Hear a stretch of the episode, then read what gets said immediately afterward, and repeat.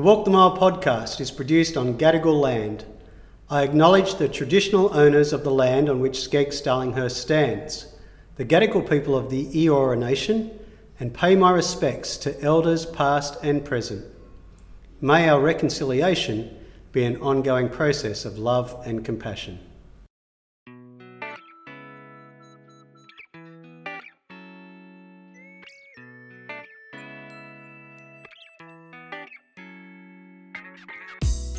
Hello, everyone. I'm Gary Lee Lindsay, school chaplain at SCEGGS Darlinghurst, and you're listening to Walk the Mile, a podcast that opens up conversations that we need to have.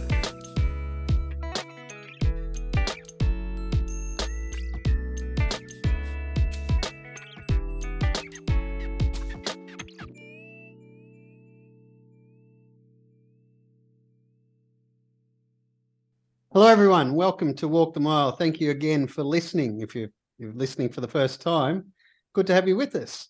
Today, we have uh, one of our ex students, and she's one of three. Her two sisters came here as well. Isn't that right, Viv? Yeah, my two younger sisters, Jacqueline and Genevieve, were also SCEGGS girls. That's right. So, Viv, Vivienne Smith, you, you're still called Viv, aren't you? Vivienne? Viv? Yeah, only mum calls me Vivienne if I'm in trouble. so, Viv finished and you were first to finish, is that right? Yep. In 2008. Eight. And then Jackie, is that right? Yep. Don't make me quote their years, but Jackie was Jacqueline. Now she's definitely a Jacqueline. She's uh, a Jacqueline. Okay. Yeah. Sorry, uh, Jacqueline. She's about, I think she's two years behind me. And Genevieve, oh, look, the math teachers at SCEGGS would tell you I was never good at you, so, you were, yeah. got, were you gone by the time she she came into the high school, probably? Yeah, so I don't I don't know when they graduated. I'm sorry. That's okay. But from a long line of of of Skeg students, and it's good to have you here. Now, Viv, before we get into actually what you've been doing, which is very exciting, very interesting, what did you do when, as soon as you finished school? Um, I tried to find a way to go on exchange. so uh, I needed. Mom's like, you got to go to university. You got to get a degree. Um, and I I knew I wanted to do film. Yeah. Uh, and the creative arts, it's not always a linear path doing the creative arts in a I guess a degree structure. Yeah. Um, but you know, we found we found something. I did a, a bachelor of digital media at the College of Fine Arts, but the reason I chose them was because they're attached to the University of New South Wales, and you can do an exchange program through them. All right. And did you end up doing an exchange program? I did. I went to two years later in my third year. I went to Paris. Right. Yeah. And, and did you want to go to Paris in particular, or was there you just wanted to go overseas to study, or you just wanted to see a bit more of the world?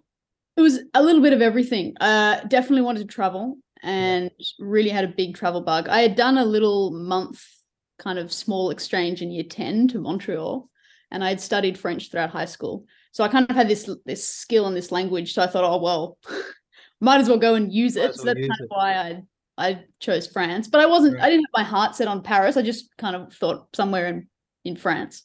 Yeah. And uh and I and I always knew that that would just be the ticket to exploring Europe, which is what I did. Great. And it looks like you you know, as you said, you've got the travel bug and you got this this hunger, well not hunger, a passion for film as well. Yep. And you've been able to in your in your lifetime so far, been able to bind those two things together. Can you tell us something about what happened after that? So you studied, you went to Paris, then what was your what was your dream? What were you after? It was really broad. It was I just want to direct and make movies. um, I've since learnt it helps to um, have have those big goals, but set some some stuff in between that. Yeah, right.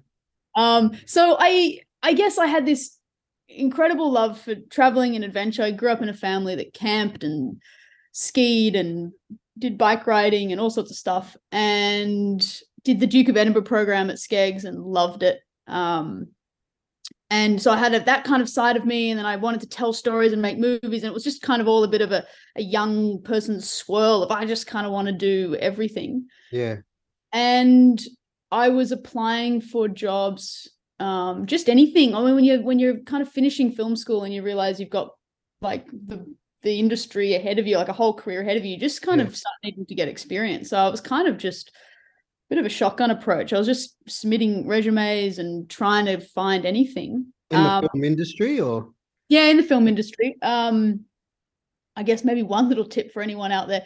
I my mom said, look, I know you want to direct, but try and get like a hard skill that you can kind of use in these early days. so Yeah, for me, that was editing. Um, so I I did a lot of editing. I picked up like little I remember editing some Excel how-to videos you know anything to get going Yeah. and eventually um in my very last semester at college i landed this job at a production company that was specializing in um adventure sports tv and films right. And Yeah. before we get on to that, what what is it about making the films? Because as you said, you know, you you did a lot of adventure stuff with your family. You enjoyed doing those things. You enjoyed doing Duke of Ed. What what is it about putting it on film? Is it about telling the story of what you've been through, or is it about capturing something else?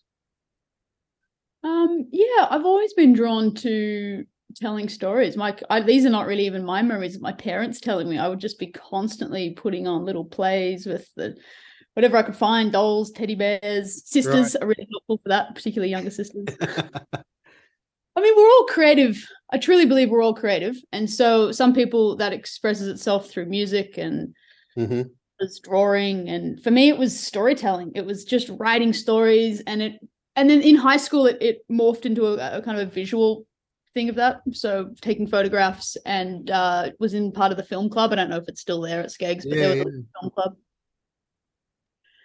And uh had a little camera that I would take with me on family holidays. And it was, I think, a combination of both. It was filming my own like processing of the world, but also running into lots of other things. I remember filming um you know some of the the cultures that we'd run into on our travels and filming their stories and Yeah, right. getting exposure to a world outside of mine.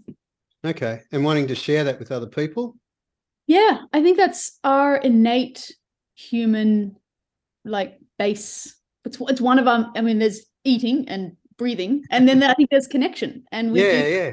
yeah, I think it's you know it's playing music, it's telling a story. Yeah. It's through stories that we learnt what berries not to eat. Yeah. Uh, and it's through stories that we learnt, you know, oh, good food over there, dangerous over there. And we've been doing it thousands of years. I'm not the first. I'm like No, a I- long line, definitely not the first. storytellers. But I like the way you put it, you know, that idea of connection and that, you know, you're telling a story just not because, um, of course, you like doing what you're doing, but there is another element to it as well, isn't there? Like people who learn an instrument, they have this idea of being able to perform. They could just keep it. A lot of people might just want to do it for the joy or, you know, for themselves. But a lot of people also think about it in terms of performing and connecting with an audience. There's something about that, isn't there?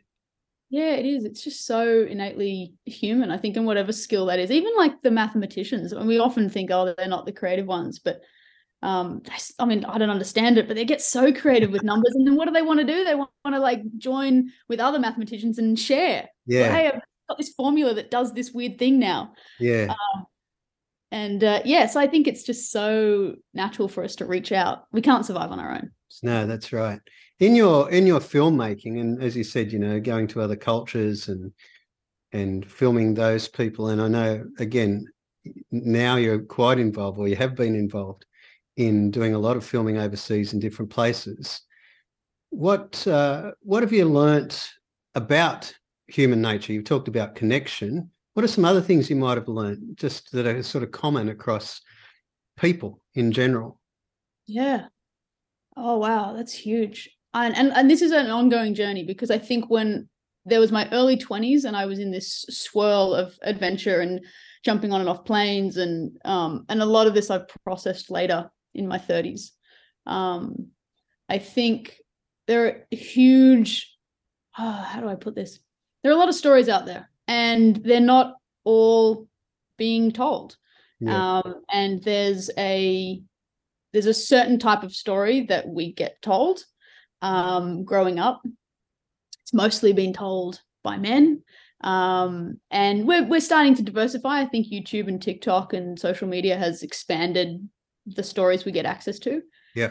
Um, but I ran into some incredible, incredible stories, very remote parts of the world, parts of the world like Xinjiang, China, in the north of China, which is uh, got a lot of um, a very sharply focused lens on it. Um, and there's a lot of very painful um, stories there uh, that are not being told, that are being hushed mm. and silenced. Mm. And that's all over the world. And so whenever I'd run into that, I off, I've since kind of asked myself, um, who gets to do the t- storytelling, um, and whose stories are we telling? Yeah, yeah, right. That's a good point. Do you feel like you're a bit of an advocate for people through your through your filmmaking?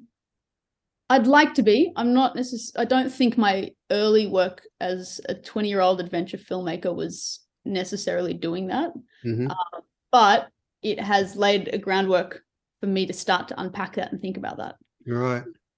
I went into a lot of places. I told a particular type of story. It was often wealthier people coming in and like doing adventure stuff, which is really fun and it's and it's great and it's a great way to share the world. Um, and we uh, shot ski films, for example. We'd go into northern China and we'd look at the two thousand year old history of skiing and wow.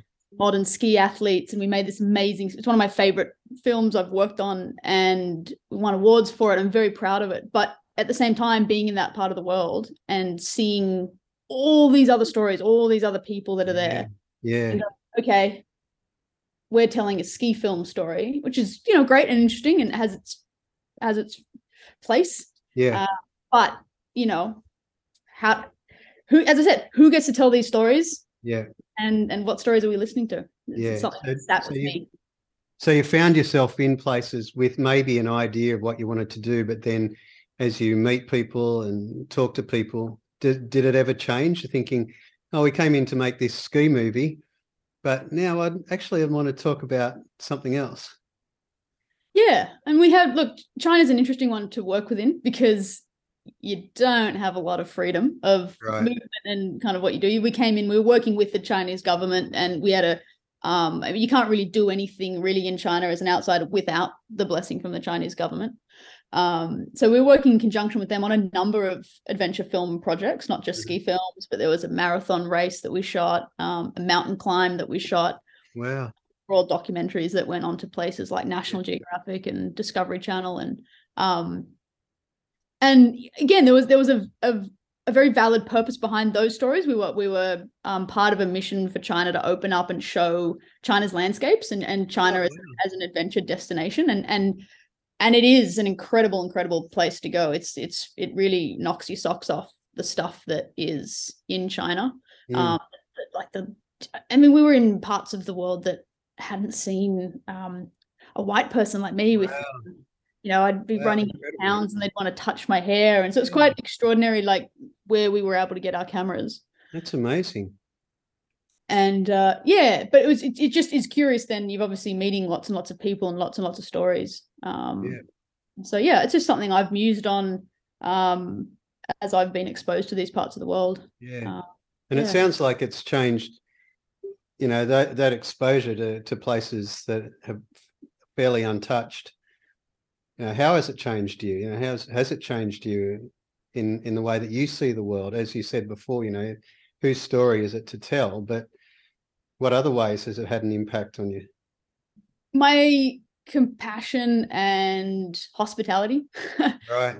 I have never run into more completely generous hospitality in some of these places. Uh, we often are operating in parts of the world where there aren't restaurants, and so yeah. crewing and feeding a crew is not like how you would do it, you know, in a big city like LA or Sydney.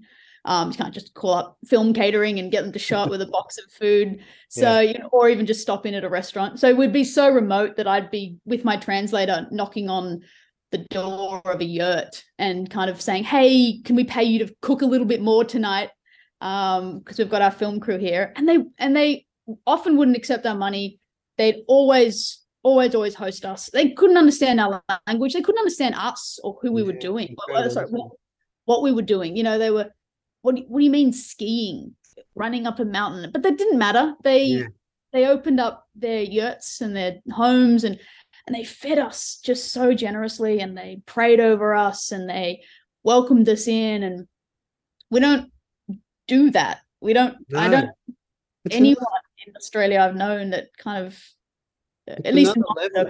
Yeah, it's another level of generosity, isn't it? I remember that in Uganda, and uh, was when I was, first time I went over with my family, and we were welcomed into this uh, family in a place called Kitgum, hmm. and mm. um, they the the woman I think she would have been in her seventies.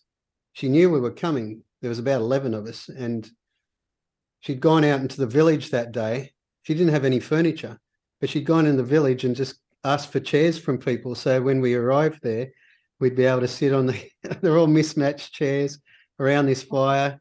Her and you know the other women in the village had cooked this amazing meal from whatever they could find. You know, yeah, and it's it's mind blowing, isn't it? Just that yeah. type of generosity. It's just another level.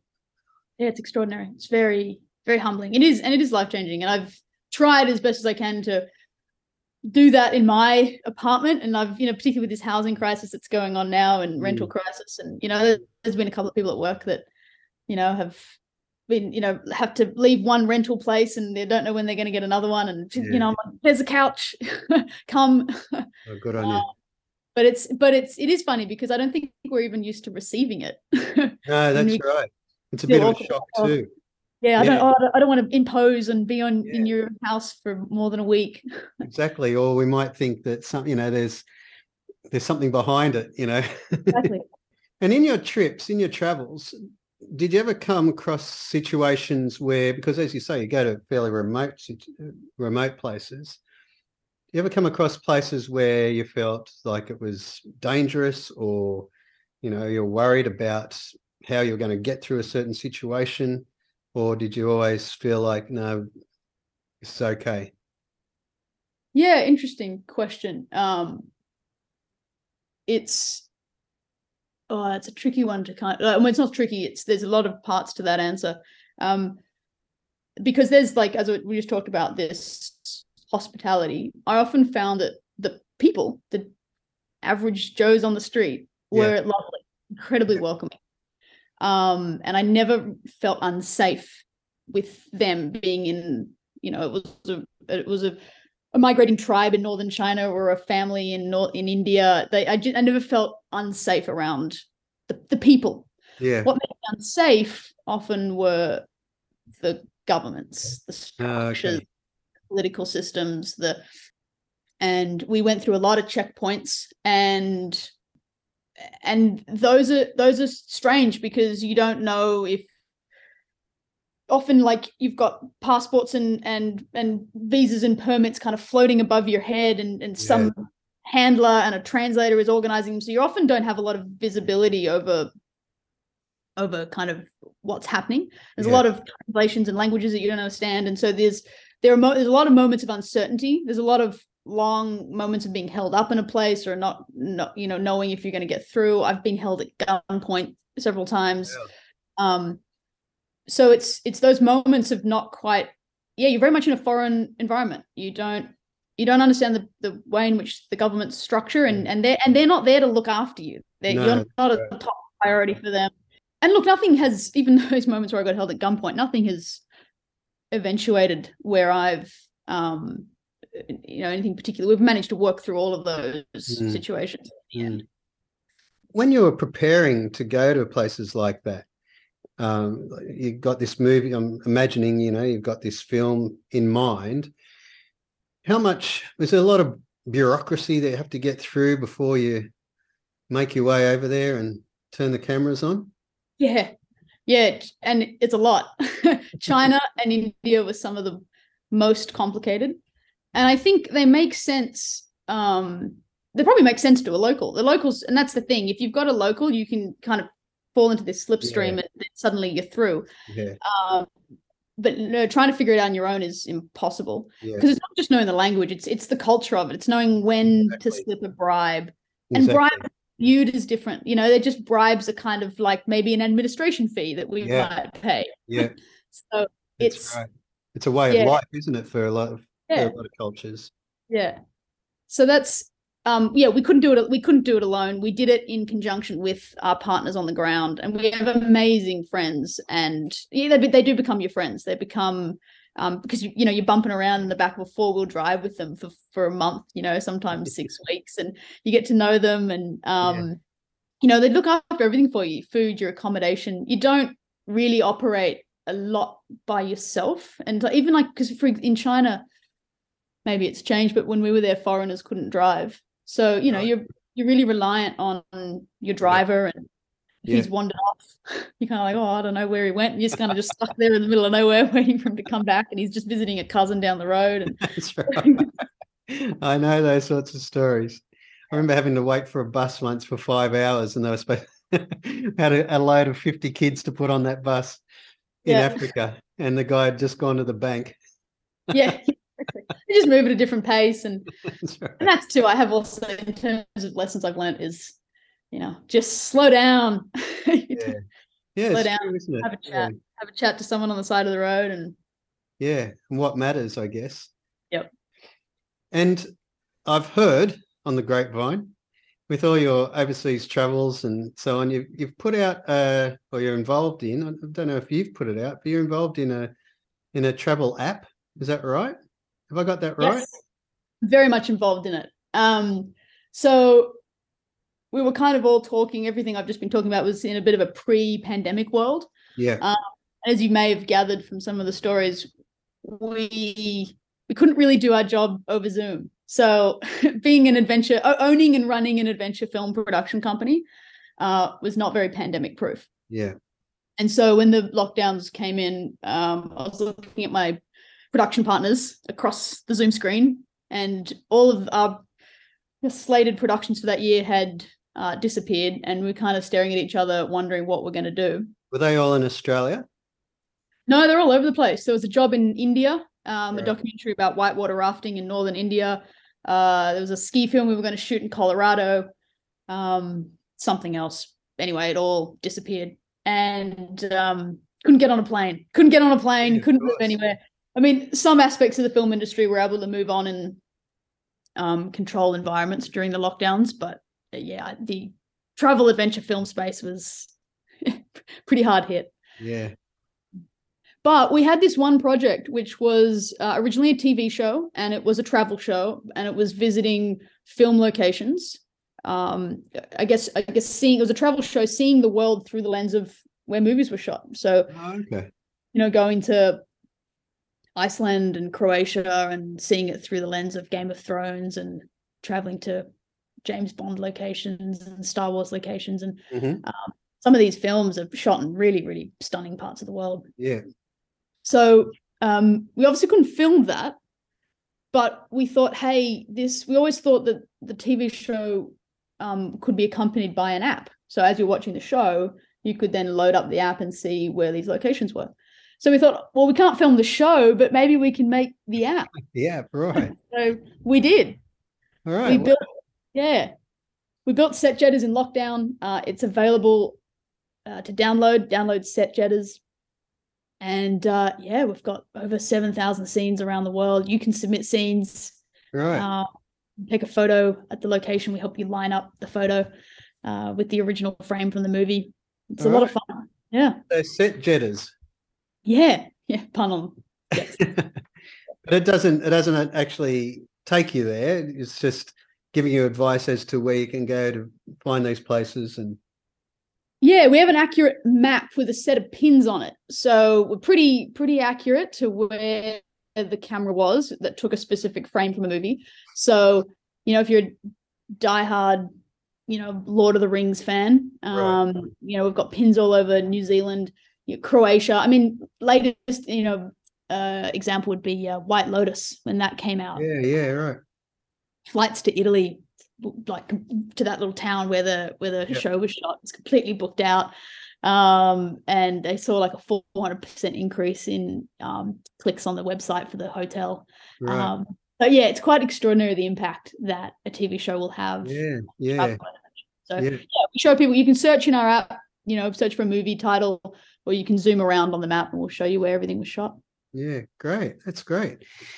Is that is that type of thing in that in the film industry, you know, having to keep I wouldn't say reinventing yourself, but keep looking for things I don't know. I mean, the pandemic was a very specific game changer for a lot of people in a lot of areas. And so here you were thinking about another way of maintaining, you know, some sort of product. But what about in producing films? Are you continually thinking about doing something, you know, not necessarily a different location, but something different, different way of looking at things, a different way of presenting things, a different way of involving a, a maybe a different audience or totally, totally. I think there's been a number of factors that have put pressures on us to change. Um, technology is a big one. So, you know, I mentioned before YouTube, TikTok, you know, Instagram, they've yeah. completely revolutionized the way that we uh, share stories and tell Correct. visual visual based stories. Yeah. Um, and I think that's great. I think it's awesome. It's you know, there's a lot of short form content figuring out how to tell stories in a quick way. It's democratized who gets to tell stories. Yeah. Um, just need a phone and an internet connection, and you can get your story out there. Um, it's allowed a lot of people to practice the art of filmmaking. Yeah. And so I think that's great. I think that's really awesome. And then there's been some really massive social changes. And again, that ties back into who gets to tell stories. You know, we've got big um, pressures on Hollywood now to diversify, uh, you know, what their big awards shows look like, you know, the films that they get funded, who they cast. Uh, and this is all this is all great change. Um, and uh, yeah, and it's I, I think these are all. It's, it's, I think it's all changed for for good. And it's you know i've even reflected across my own history of storytelling and filmmaking and what i told 10 years ago the stories i told 10 years ago. I don't know if they're necessarily the stories i would strive to tell right now. Right. i mean i'm happy with the stuff i've told. Yeah. I'm proud of the work i've done. But i also like to think that yeah i think there's different stuff i can tell now and yeah. other makers i can support yeah and documentaries is still your thing? Have you ever thought of making some other type of, I don't know, some other type of genre? What move into that, or have you? Maybe, maybe. Sorry for my ignorance. Maybe you have. I've been working a lot on my narrative work. Um, I think a lot of that has been pandemic inspired. Just yeah, right. Um, being very grounded for a while. So I've had a couple of short films do the festival round and um, working on that. Yeah, I think as a filmmaker, if you as i said because the technology has changed kind of what we produce there's so much more you can produce. So i've i've created short form content and long form content tv series. I've created stuff specifically just for tiktok just for youtube. Right. um so yeah i think the i the, i think the world is it's a bit different now you don't like i mean maybe when i was coming out into the film industry that was kind of you met you wrote for tv and you wrote for film you wrote either a feature script or you wrote a you know a 13 series episode tv show yeah. And even though YouTube and social media existed when I was entering film school, it wasn't taken seriously as a medium in which you could tell stories. Yeah. Now you've got shows that are specifically made for yeah. YouTube or TikTok or stuff like that, and it gets you even Screen Australia's got like a whole section of short form content that's designed for uh, YouTube Reels and TikTok. Yeah. Uh, yeah, like I'm constantly like looking for different stories that I can tell and and but yeah, I guess what I'm saying is the the structure, the old school structure of how that goes, if it goes into a feature film or goes into a TV show, is it's no longer as yeah. relevant. Yeah, that's right. I'm, I was teaching a class a few weeks ago, and some one of the kids was talking about something she knew or something she'd heard, and I said, "Where'd you learn that?" TikTok. It's where you learn everything. I was told. Yeah. Yeah. I don't even have TikTok. I better get onto it yeah, you can definitely. It's fun to be a voyeur on TikTok. You just uh, swipe around and see what's see what's happening. Just what the information is. You know, as you've been talking, I was thinking, yeah, YouTube, TikTok, all those things, social media. It's obvious that a lot of people they like the idea of making their own films, making their own narratives, making their own documentaries on whatever. But to be a full time filmmaker you know if that's what you that's what someone wants to pursue not necessarily a influencer or not necessarily you know sort of making music videos just on the side but a full-time filmmaker what what advice would you give to someone how would you where would you steer them yeah um it's a hard one because I look at my sister who's in the kind of engineering field and doctors and engineers and lawyers, like there's this career path that like you can't really practice those Yeah. crafts unless you've got a very specific set of qualifications and you got them in a very specific order. so giving career advice to someone who wants to be a doctor is I would say easy. you Go to med get you gotta do this. You gotta go get your internship and you can't do the internship before you get the degree. That's right. I think for creatives, one thing that stuck through is you you got to somehow find a way to keep practicing your craft. Yeah, right. Think of a musician and they're on the piano every day. So it's frustrating for filmmakers because to make a to make a film it costs a lot of money and, and involves a lot of people.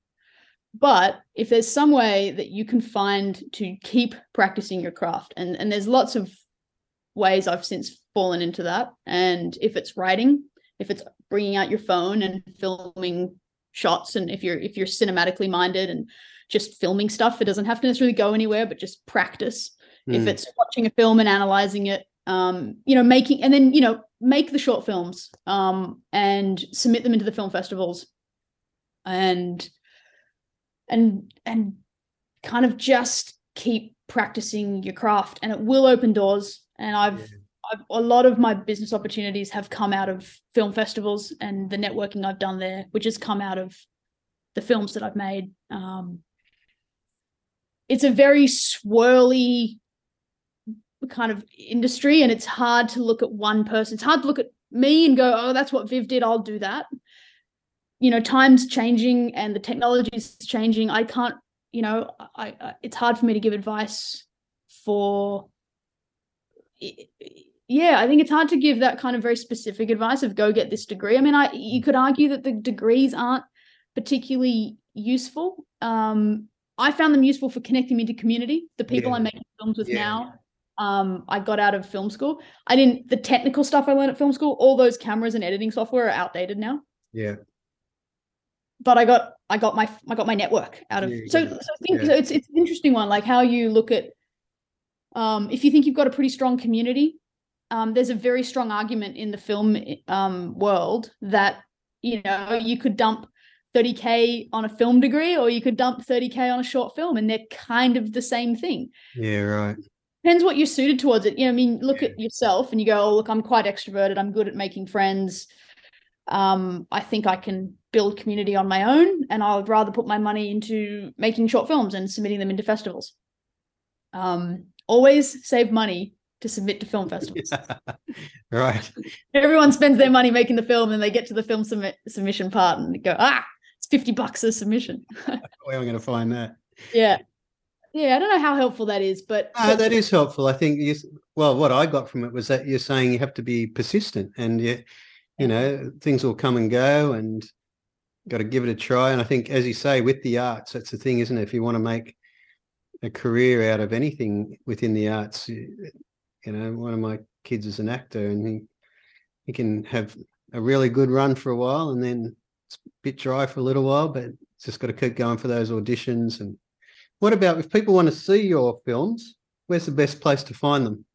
Yeah, uh, they're all they're all over the place. Um, we have a so my company, um, it's called One Eye Open Productions. Like you Mhm. have one eye open when you're looking through a camera. Um, well, you used to anyway. Now you've got big screens and a hark. It's a throwback to an old era Yeah. of cameras. But anyway, so that's um, number one, letter I O P E N. Mhm. Um, TV. That'll take you to our website, and all of my adventure production stuff's there. My Right. own personal website has a bunch of stuff. So that's Vivienne Maisie Smith uh, com. Um, yeah, there's I mean, and there's a YouTube channel uh, for uh, for One Eye Open has a YouTube channel, and there's behind the scenes um, content about how we made a lot of this stuff. Great. Uh, The most of the most of the films have uh, have been released uh, online. Right. No, that's great, Viv. And it sounds, and I mean, just the stories behind them, which you sort of touched on in this conversation. I think that's, uh, yeah, that's fascinating. Just where you're going and what you're doing, and and all of that. So thank you very much for giving us the time today to talk about what you're doing, and all the best for your next, whatever comes next, whatever you're working on next. Have you got something in not in the can, so to speak. Yeah, yeah. About to get in the Uh, can. I do. I've got um I've got two scripts that I'm working on, two feature scripts um that I'm working on with my friends. Um we did a proof of concept short film for one of them. And so we're now going to we had some we had some great success with that in uh, film festivals. So we'll Great. start the long road of getting that feature made. Um, and then I'm directing commercials. I got to, I got a there'll be a commercial that will hit TV screens at some point. You know, sadly I can't release yet what it is, but um, right. Know, in, in between the feature stuff, I, I direct commercials and I work on the app and it's almost like there's too much stuff going on, Gary. On Yeah, you. cut it back. No, but that's great. It's great that, and just to see you using your your skills and all that, and your passion more than just your skills, but your passion. It's good to have something to do like that that you enjoy. Yeah, I got to fill the time with something, haven't you? Great talking to you, Viv. Send my regards to Likewise. your sisters as well. Yeah, well, thank you so much for having me. It's a pleasure to have a chat with you and um, touch back with the SCEGGS world. Yeah, yeah, no, it's great to have you. Great to have you on. And if anyone's got any questions uh, for Viv, you can send them through me or any other feedback. Go and have a look at her website. Enjoy the films. And uh, I look forward to seeing you all around sometime. Take care. Bye.